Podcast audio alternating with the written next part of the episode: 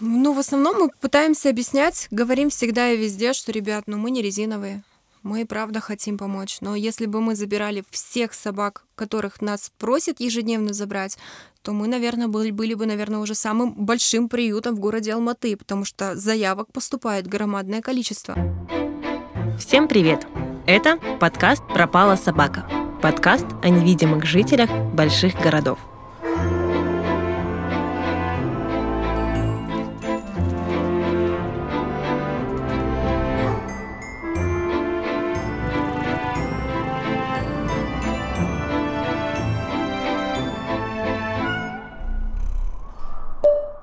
Саш, здравствуйте.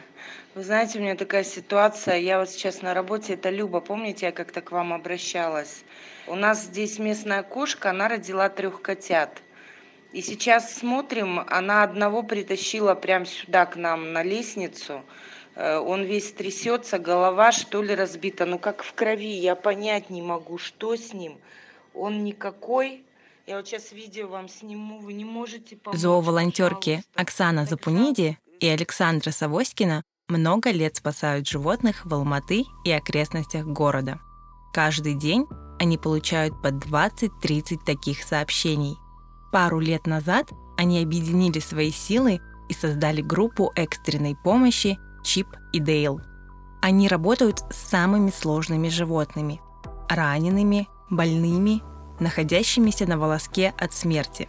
На странице зооволонтерской группы так и написано «МЧС для животных». Название группы волонтерки придумали не сами.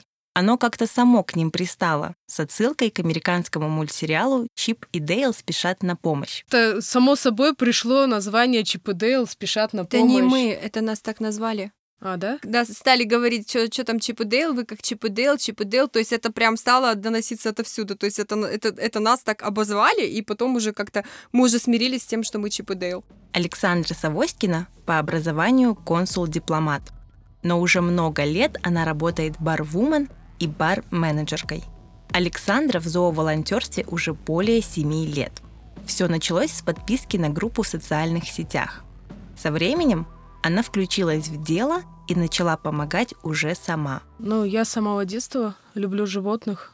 Всегда старалась как-то где-то подкормить кого-то. Просто так получилось, что когда-то подписалась на одну группу помощи. Ну и как-то вот влилась. Сначала какое-то время там помогала, потом приют фонд добрых дел активно помогала. Так и получилось, что видя страдания животных, хочется как бы помочь пройти мимо уже невозможно. Оксана лет с восьми вместе с мамой помогала животным.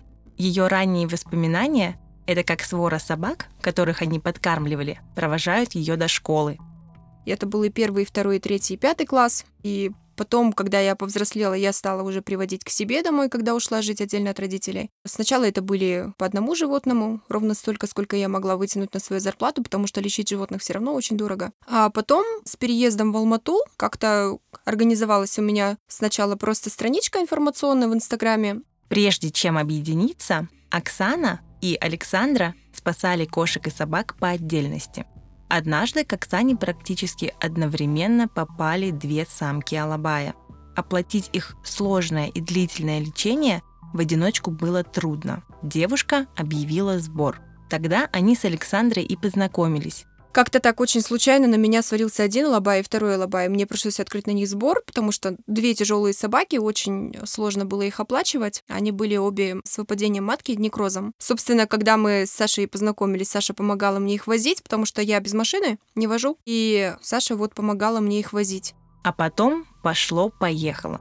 Так и зародился их волонтерский дуэт. Пошли первые сборы, а потом Слава полетела впереди нас, то есть люди стали звонить, писать, просить помощи, и когда ты уже знаешь об этом, ты уже не можешь абстрагироваться. То есть, когда ты уже знаешь, что там животные в беде, ты уже не можешь просто сделать вид, что ты не знаешь об этом. Это уже и твоя ответственность тоже.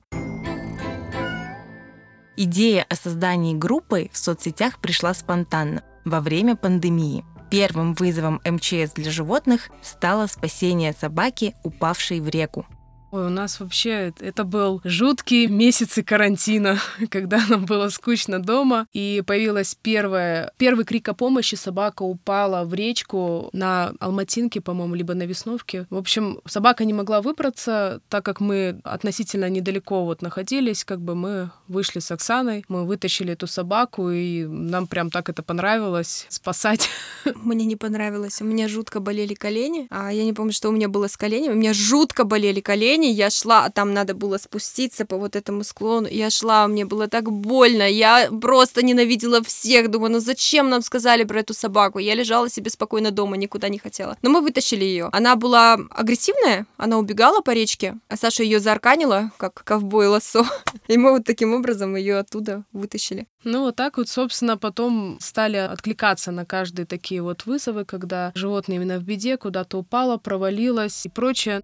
Несмотря на жесткий локдаун в 2020 году, Александра и Оксана продолжили выручать животных из беды. Они выезжали за пределы города, чтобы спасти кошек и собак от отлова. Часто на блокпостах их останавливала полиция, но каждый раз им удавалось проехать дальше и добраться до животных.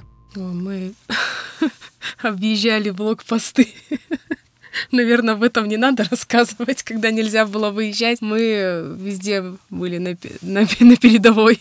Ругались с полицией постоянно. С нас требовали удостоверения волонтеров, которые, в принципе, не выдают, сами же не выдают, но как бы кошек из подвалов вытаскивали. Ой, это вообще это ужас, если честно было. Сколько мы о себе услышали, нас как только не называли и живодерами, и собакоедами, когда мы приезжали щенков забирать из-под контейнера, на которых отлов вызвали добрые люди. Что самое страшное, что в пандемию не работал никто, но работали те, кто, собственно, как бы губит животных, грубо говоря. Обязанности в проекте девушки делят поровну но и многое делают вместе. Оксана пишет посты в социальных сетях и занимается сбором денег для оплаты лечения животных и их содержания на передержках. Это такой временный дом для животных, где они находятся до отправления в постоянную семью или на период карантина, лечения и восстановления. Александра разводит животных и поддерживает связь с людьми, обратившимися к ним за помощью. Определенного алгоритма здесь нет, потому что волонтерки работают с большим потоком обращений, и многое решается буквально на ходу. Я вообще бы назвала всю нашу деятельность голая импровизация. Это чистая импровизация. Ну вот, к примеру, мы едем отвозить что-то куда-то. По дороге мы нашли собаку. Посадили ее в машину. Естественно, там уже планы слетели. Мы полетели в клинику. В клинике, в зависимости от того, какой у собаки будет диагноз, мы уже ориентируемся, куда ее сувать. То есть обычно все это делается со словами «давай, хватай, дальше разберемся». Ну, то есть Потом пишутся посты, просится помощь, кто-то отзывает, всегда по-разному. Бывает, кто-то сразу забирает в дом, бывает, там, не знаю, с клиники предлагают какую-то помощь, бывает, что звонят, там, у нас есть одно место, давайте везите к нам. Или бывает, подписчики отзываются, что можно, давайте до, до утра, например, ко мне, а там дальше что-нибудь придумайте. И нету какой-то определенной схемы, как это все происходит. То есть всегда происходит по-разному. И животные тоже совершенно по-разному реагируют. Кто-то в стрессе, например, ведет себя агрессивно, неадекватно, а кто-то, например, там изначально это вообще добрейший ребенок, а через неделю начинает проявлять характер. И так тоже бывает. В приоритете у группы Чип и Дейл травмированные животные, у которых практически нет шансов самостоятельно выжить на улице. Очень часто вокруг этого принципа возникают недопонимания и критика со стороны подписчиков. Иногда доходит до абсурда – когда в личные сообщения группы пишут угрозы, что покалечат животное, лишь бы они его потом забрали.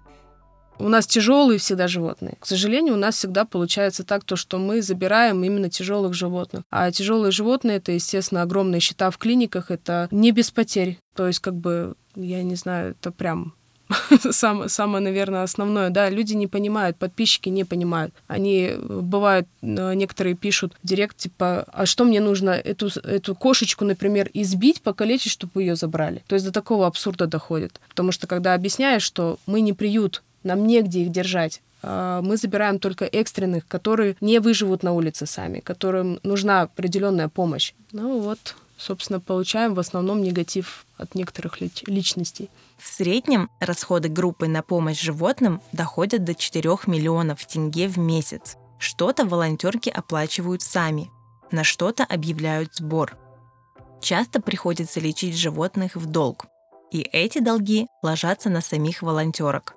Деньги – это важный аспект их деятельности, но, как всегда бывает, где пожертвования, там и пристальное внимание общественности. В месяц э, мы платим до 4 миллионов. Это клиники, это передержки, это сопутствующие расходы, прививки, глистогонки, бровекта и так далее. То есть вообще с животными связано очень много расходов. Это те же самые игрушки, вкусняшки, потому что нельзя разделять как каким-то образом домашних животных и тех, кого бросили. Они, у них точно такие же потребности, как и у домашних. Они тоже нуждаются в хорошей еде, в уходе, в игрушках, во внимании. Ну и клиники сейчас, конечно, цены это просто космос. Очень тяжело стало оплачивать. Ну, это понимание многих людей о сборах, что стоит нам только сбор открыть, у нас там за полчаса собирается там неимоверная сумма, и мы там этими деньгами можем просто вот на Канары лететь, отдыхать. Трудности в первую очередь с пониманием людей. Когда люди звонят, и ты объясняешь им, что ну, мы не бесконечные. Вот сейчас, например, у нас куча экстренников, и за последние два дня я получила три просьбы о помощи, и люди не понимают, когда говоришь им, что, ну, ребят, у нас нас 900 тысяч долг в клинике, я не могу сейчас никого взять, я просто не расплачу за них. Эти долги, они оформляются на нас, как на частное лицо, то есть мы в любом случае должны будем их выплатить. Есть у нас деньги, нет у нас денег, а случиться может все что угодно. И с каждым из животных может случиться все что угодно, а с тем количеством, которое у нас, даже если одно тяжело заболеет, это очень тяжелый удар по всему нашему бюджету, потому что лечить животных реально очень дорого. И тут нужно расставлять приоритетность. Либо ты забираешь собаку, которая действительно действительно плохо, которая чувствует себя отвратительно, у которой там открытые раны и прочее, прочее, чем ты заберешь здоровую собаку, которая может быть шанс, что за 2-3 дня кто-то ее заберет, потому что она здоровая, ее не надо лечить. Все-таки у нас приоритетность, когда люди забирают животное с улицы, они всегда берут здоровых. Больную собаку никто не возьмет. Я боюсь, у меня дети, у меня свои животные, и ну и все в таком роде. На счету у зооволонтерок немало спасенных жизней, сильно искалеченных собак и кошек. Причем многие из них пострадали именно от рук людей. Один из таких случаев произошел год назад в селе Байтерек Алматинской области. Женщина ударила собаку по голове тупым концом топора. Благодаря неравнодушным соседям собаку удалось спасти. Они забрали ее и вызвали Чип и Дейл. Когда забирали собаку, у нее буквально отовсюду хлестала кровь. Просто было жуткое кровотечение. Она страшно агрессировала, она не давала себя взять, боялась. И мы с трудом загрузили ее в машину. У нее была черепно-мозговая травма, открытые раны, и в целом было состояние близкое к критическому. То есть врачи переживали вообще в целом за ее жизнь. Она очень долго лежала у нас в стационаре, восстанавливалась, а после стационара она восстанавливалась духовно. То есть э, мы забрали ее домой. Первые два дня она агрессировала и на нас в том числе. Она очень сильно реагировала на посторонних. Когда приходили посторонние люди, она кидалась, пыталась кусать за ноги. А потом она превратилась просто добрейшую собаку. Это, это, ну, это такой позитив. Она потом стала со всеми, кто приходит в гости, со всеми гостями обниматься, целоваться, просто в лицо, такими глазами заглядывает. Мы назвали ее Ванда, а потом она стала отзываться на девочку, а потом мы переименовали ее в Белочку. Мы пристроили ее уже спустя год. Год у нас ушел на то, чтобы полностью ее восстановить не только физически, но и морально. В зоозащитном сообществе волонтеров условно делят на два типа. Выездных, которые выезжают на места и забирают животных, а также занимаются их лечением, и тех, кто собирают информацию о животных и делится ею на страницах в соцсетях. Назовем их инфоволонтеры. Благодаря их работе выездные волонтеры быстро узнают о животных, оказавшихся в беде. На рассылку, поиск объявления о пропаже и изучение другой информации в соцсетях и интернете у информационных волонтеров уходит по несколько часов в день. Для жительницы Алматы Елены Волковой эта работа стала повседневной. Елена – волонтерка группы «Потерянные найденные животные города Алматы» в социальных сетях. Она отвечает за страницы группы на платформах ВКонтакте и Facebook. В 2014 году, когда она узнала о фонде «Котопес», то стала активно интересоваться зооволонтерством и тем, как социальные сети могут помогать животным. Когда-то, в 2014 году, почему помню, потому что именно это и есть дата создания группы, меня родители подобрали с улицы э, кошку. Как потом оказалось, еще и беременную. И возник вопрос о, о пристройстве котят, потому что было уже поздно что-то с этим делать. Котята, естественно, родились, и нужно было их раздавать. Я начала судорожно искать в соцсетях, я начала спрашивать у друзей, у знакомых про какие-то существующие группы, фонды, кто вообще с этим э, может помочь. И узнала о фонде «Котопес», который существует э, до сих пор. Он достаточно давно создан. Они разместили мою публикацию у себя ВКонтакте. Мы благополучно пристроили всех э, котят. Позже на страницах этой же группы появился пост о том, что создается группа потерянные, найденные животные, а они ищут людей, кто бы мог помогать им распространять э, посты. Мне стало интересно, потому что у меня была возможность, у меня было время, и а, у меня было желание помочь. И вот с тех пор, август 2014 года, я являюсь админом группы «Потерянные, найденные животные» города Алматы. Постоянных админов э, у нас единицы, потому что девочки а, приходят и уходят по разным причинам. В основном это тоже Волонтеры, но которые перешли в такую активную, скажем, деятельность. Это те, кто спасает животных, помогают приютам, видят такую активную очень деятельность. У них просто нет времени на размещение постов, публикаций, мониторинг соцсетей. То есть поэтому, по сути, на сегодняшний день 99% времени, проводящим в соцсетях, админом являюсь я на платформах ВКонтакте и Фейсбуке. У группы «Потерянные и найденные животные города Алматы» еще есть страница в Инстаграм. Кстати, ссылки на все волонтерские проекты вы сможете найти в описании к этому эпизоду. Большой наплыв обращений на страницу приходится на праздники, особенно в новогоднюю ночь, потому что из-за фейерверков убегает гораздо больше животных. Это вот предпраздничные и постпраздничные периоды, периоды салютов. Я не то чтобы специально там сижу и считаю посты, которые я опубликовала на это, ну просто нет времени. Просто ВКонтакте есть автоматическая такая штука, это счетчик публикаций. И когда ты сидишь, и у тебя появляется автоматическая уведомлялка, вы превысили 50 публикаций в день, и ты понимаешь, ого, сегодня уже было 50. Я могу сказать, что вот практически весь декабрь и январь количество публикаций это 50. Это говорит о том, что вот именно вот в декабрь-январь это очень активный период, к сожалению, когда животные теряются. В основном из-за салютов. В последнее время охват аудитории в Инстаграм увеличился. А еще, по словам Елены, выросло количество подписчиков в Facebook и ВКонтакте на целых 12%. Вместе с аудиторией растет и число объявлений о животных. Елена говорит, что за последние два года выросло как число потерянных, так и число найденных и пристроенных животных. По моему ощущению, во время пандемии, а, видимо, когда люди еще не знали, что такое коронавирус, животных, которые оказались на улице, стало больше. То есть они боялись, и активно, помните, была инфа в соцсетях, что именно животные являются переносчиками коронавируса, и некоторые хозяева решили таким образом просто от них избавиться. За годы существования группы волонтеры разработали свод правил. Дело в том, что на таких страницах за животными охотятся мошенники и служба отлова. Ключевое правило группы – не указывать точную геолокацию животного в публикации. Это правило важно в тех случаях, когда потеряшками оказываются породистые животные. Курируя информационную площадку, Елена заметила – что есть люди, которые целенаправленно следят за публикациями на их странице и пытаются приехать за животными раньше, чем настоящие хозяева чтобы потом перепродать животное другим. Там была породистая собака то ли Пит, то ли Став. Причем уже вечером, где-то там, ну, предположим, район Весновки. И промелькнул адрес, типа угол того, там всего, ориентир такой. И э, я знаю даже те девушки, кто туда поехал, они помчались, и они успели это животное забрать, понимая, что оно, оно явно чье-то. То есть, ну, не может, да, там быть еще в ошейнике, по-моему, был этот пес.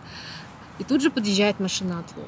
То есть они там ее отвязывают и приезжает отлов. Но откуда они могли там узнать? Они мониторят сети. Ты же не можешь проверить пользователя. Это же так легко и просто создать фейковый аккаунт фотографию какую-то добавить, ты не проследишь. Поэтому в нашей группе, возможно, кому-то это кажется там, неправильным, несправедливым и там что мы создали эти все правила. Э, бывает такое, люди такое тоже говорят, что ваша группа там такая сякая, вы не помогаете. Что за э, помощь на своих условиях? Да, помощь на своих условиях потому что эти правила, они созданы жизненными реальностями. Мы точно адрес не указываем. Нижняя, верхняя часть города, центр города. Или, например, в районе улицы Абая. Поэтому я режу фотографии. Если я вижу там какие-то приметные здания, а, я их стараюсь удалить, обрезать, либо как-то зафотошопить. Чтобы те люди, даже пускай это будет не работники изолятора, от лова, да. А те, кто хочет наживиться на животных, такие же тоже есть. Их же могут потом выставить на продажу, перепродать. Кстати, из последних э, таких вот любителей легкой наживы у нас в том году, опять же, когда мы реанимировали Инстаграм, просто всплеск пошел мошенников, которые звонили людям, даже не писали, а звонили, представлялись админами нашей группы и говорили, что они являются посредниками между нашедшими, в основном это были собаки, а, и вот вами вы потеряли за свои услуги мы просим энную сумму денег. И несколько людей попались, то есть перечисляли им там э, какую-то сумму, ну, причем, понятно, это не баснословные какие-то деньги, там, не знаю, 2 тысячи, там, 5 тысяч тенге, ну, простите, да, в любом случае. И по итогу, конечно, ничего не получали. Чтобы не попасться на уловку мошенников, Елена советует сперва задать пару вопросов о животном. Здесь очень помогает интуиция – Хоть по телефону бывает трудно определить искренность слов говорящего, дополнительные вопросы о приметах животного и зоны его поиска помогут вам избежать злоумышленников.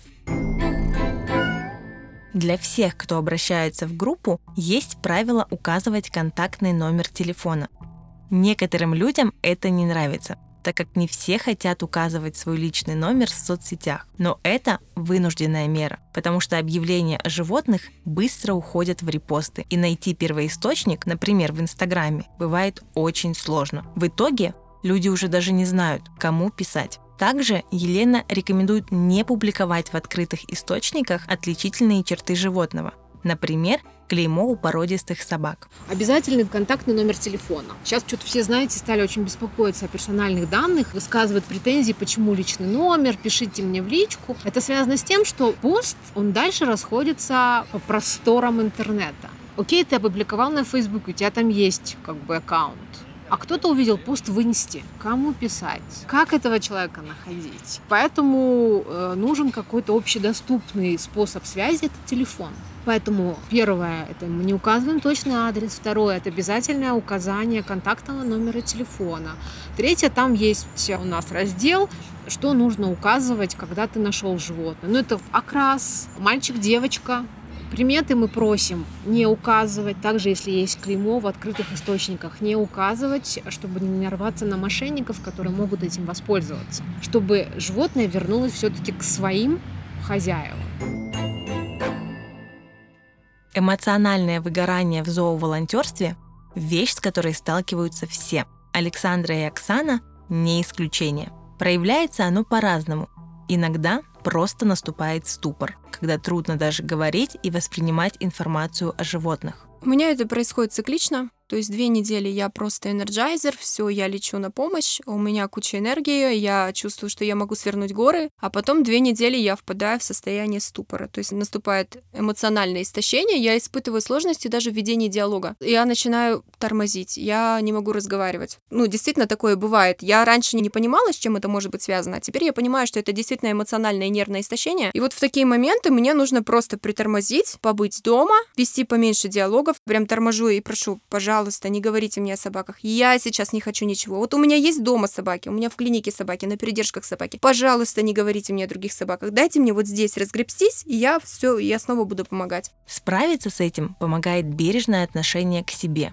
Немного отойти от дел, перевести дыхание, отдохнуть. Еще очень помогают результаты работы. Реабилитированные собаки и кошки, которые попадают в любящие семьи. Да, я в момент нервного истощения держусь на фотографиях, которые приходят из дома. Когда у нас это было проблемное животное, мы забирали, оно было ужасное, оно было агрессивное, оно там вело себя просто отвратительно. Прошло у нас какое-то время, мы его дома, мы его на передержке держали, то есть мы его восстанавливали, откармливали. И когда пристраиваешь его домой, они говорят, боже, это такая прекрасная собака. И ты удивляешься, как прекрасная собака, у нас это была ужасная собака. Они дома, они ведут себя совершенно по-другому. И это действительно классно. Чтобы немного восстановить силы, зооволонтерки берут паузу и уезжают на природу. Проводят время со своими собаками. Их у Александры и Оксаны 9. Берем пару дней, можно сказать, отпуска, выезжаем куда-нибудь на природу, отдохнуть, успокоиться, вывозим своих животных, которым тоже нужно внимание. Ну, в принципе, вот таким образом как бы восстанавливаем силы, можно сказать. Внутри сообщества волонтеров, даже несмотря на расхождение во взглядах и подходах, всегда можно найти поддержку. Как объясняет Оксана, все волонтеры по своему опыту знают, как тяжело иногда приходится. И если кто-то из волонтеров обращается за помощью, то дело действительно серьезное. В целом мы сотрудничаем, мы дружим, мы общаемся и помогаем друг другу всегда. Если, например, попросит волонтер или попросит человек, всегда ты отдашь приоритет волонтеру, потому что ты знаешь, что ему в сотни раз труднее. И если он просит, значит все совсем-совсем плохо. Потому что каждый из нас старается по мере возможности делать все сам. Потому что мы знаем, что ну, все загружены. Так же, как и мы, загружены все. И ты не можешь просто позвонить кому-то и сказать, слушай, у меня здесь собака тяжелая, забери. Потому что и там так же тяжело, как и тебе. Девушки рекомендуют начинающим волонтерам не стесняться просить совета у более опытных волонтеров, которые в зоозащите не первый год. Это во многом может уберечь от ошибок, а порой и спасти жизнь животного. В первую очередь человек должен понимать, что если он берется за спасение животного, то это будет полностью на его ответственности. У нас очень часто молодые, скажем так, волонтеры, они на таких эмоциях бегут спасать собачку, собачка в итоге заболела, у собачки там какое-нибудь вирусное заболевание, естественно, это стоит огромных денег, чтобы это лечить. Потом они сталкиваются с тем, что некуда определять уже переболевшее животное именно после каких-то инфекций, потому что у нас в основном именно на черных передержках и содержатся такие животные. И вот они э, сталкиваются лбами вот, вот, вот с этой проблемой, и все, дальше начинается паника. А проблема в том, что когда даже они обращаются за помощью, когда им волонтеры советуют, объясняют, что как, они рвут на себе рубахи и кричат, да мы сами справимся, мы все знаем, а потом в итоге вот, ну, получается. Ну, то есть прислушиваться как-то, узнавать, советоваться, с волонтерами, которые уже, в принципе, давно в этой каше. Так-то мы, наоборот, за любую новую кровь, за новые э, силы, за новые возможности, потому что животных очень много на самом деле. Ужасное количество животных, которые требуется помощь, а нас на всех не хватает. Сколько бы волонтеров не было, не хватает нас. Дорогие слушатели и слушательницы, у нас есть небольшая просьба к вам. Если вам не безразличны животные, то вы можете внести свой вклад в помощь им, поддержав работу волонтерской группы Чип и Дейл. Любая сумма может спасти животное, оказавшееся в беде.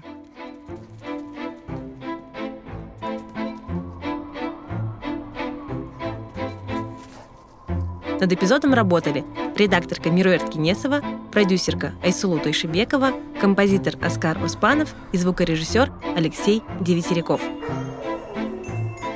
Обязательно подписывайтесь на подкаст «Пропала собака», чтобы не пропустить новые эпизоды. Если вам понравился этот выпуск, то поделитесь им со своими друзьями. Не забудьте поставить оценку, написать комментарий или свой вопрос. Для нас очень важна ваша обратная связь. А еще у нас есть страницы во всех социальных сетях и канал в Телеграме. Ссылки на них мы оставили в описании к эпизоду.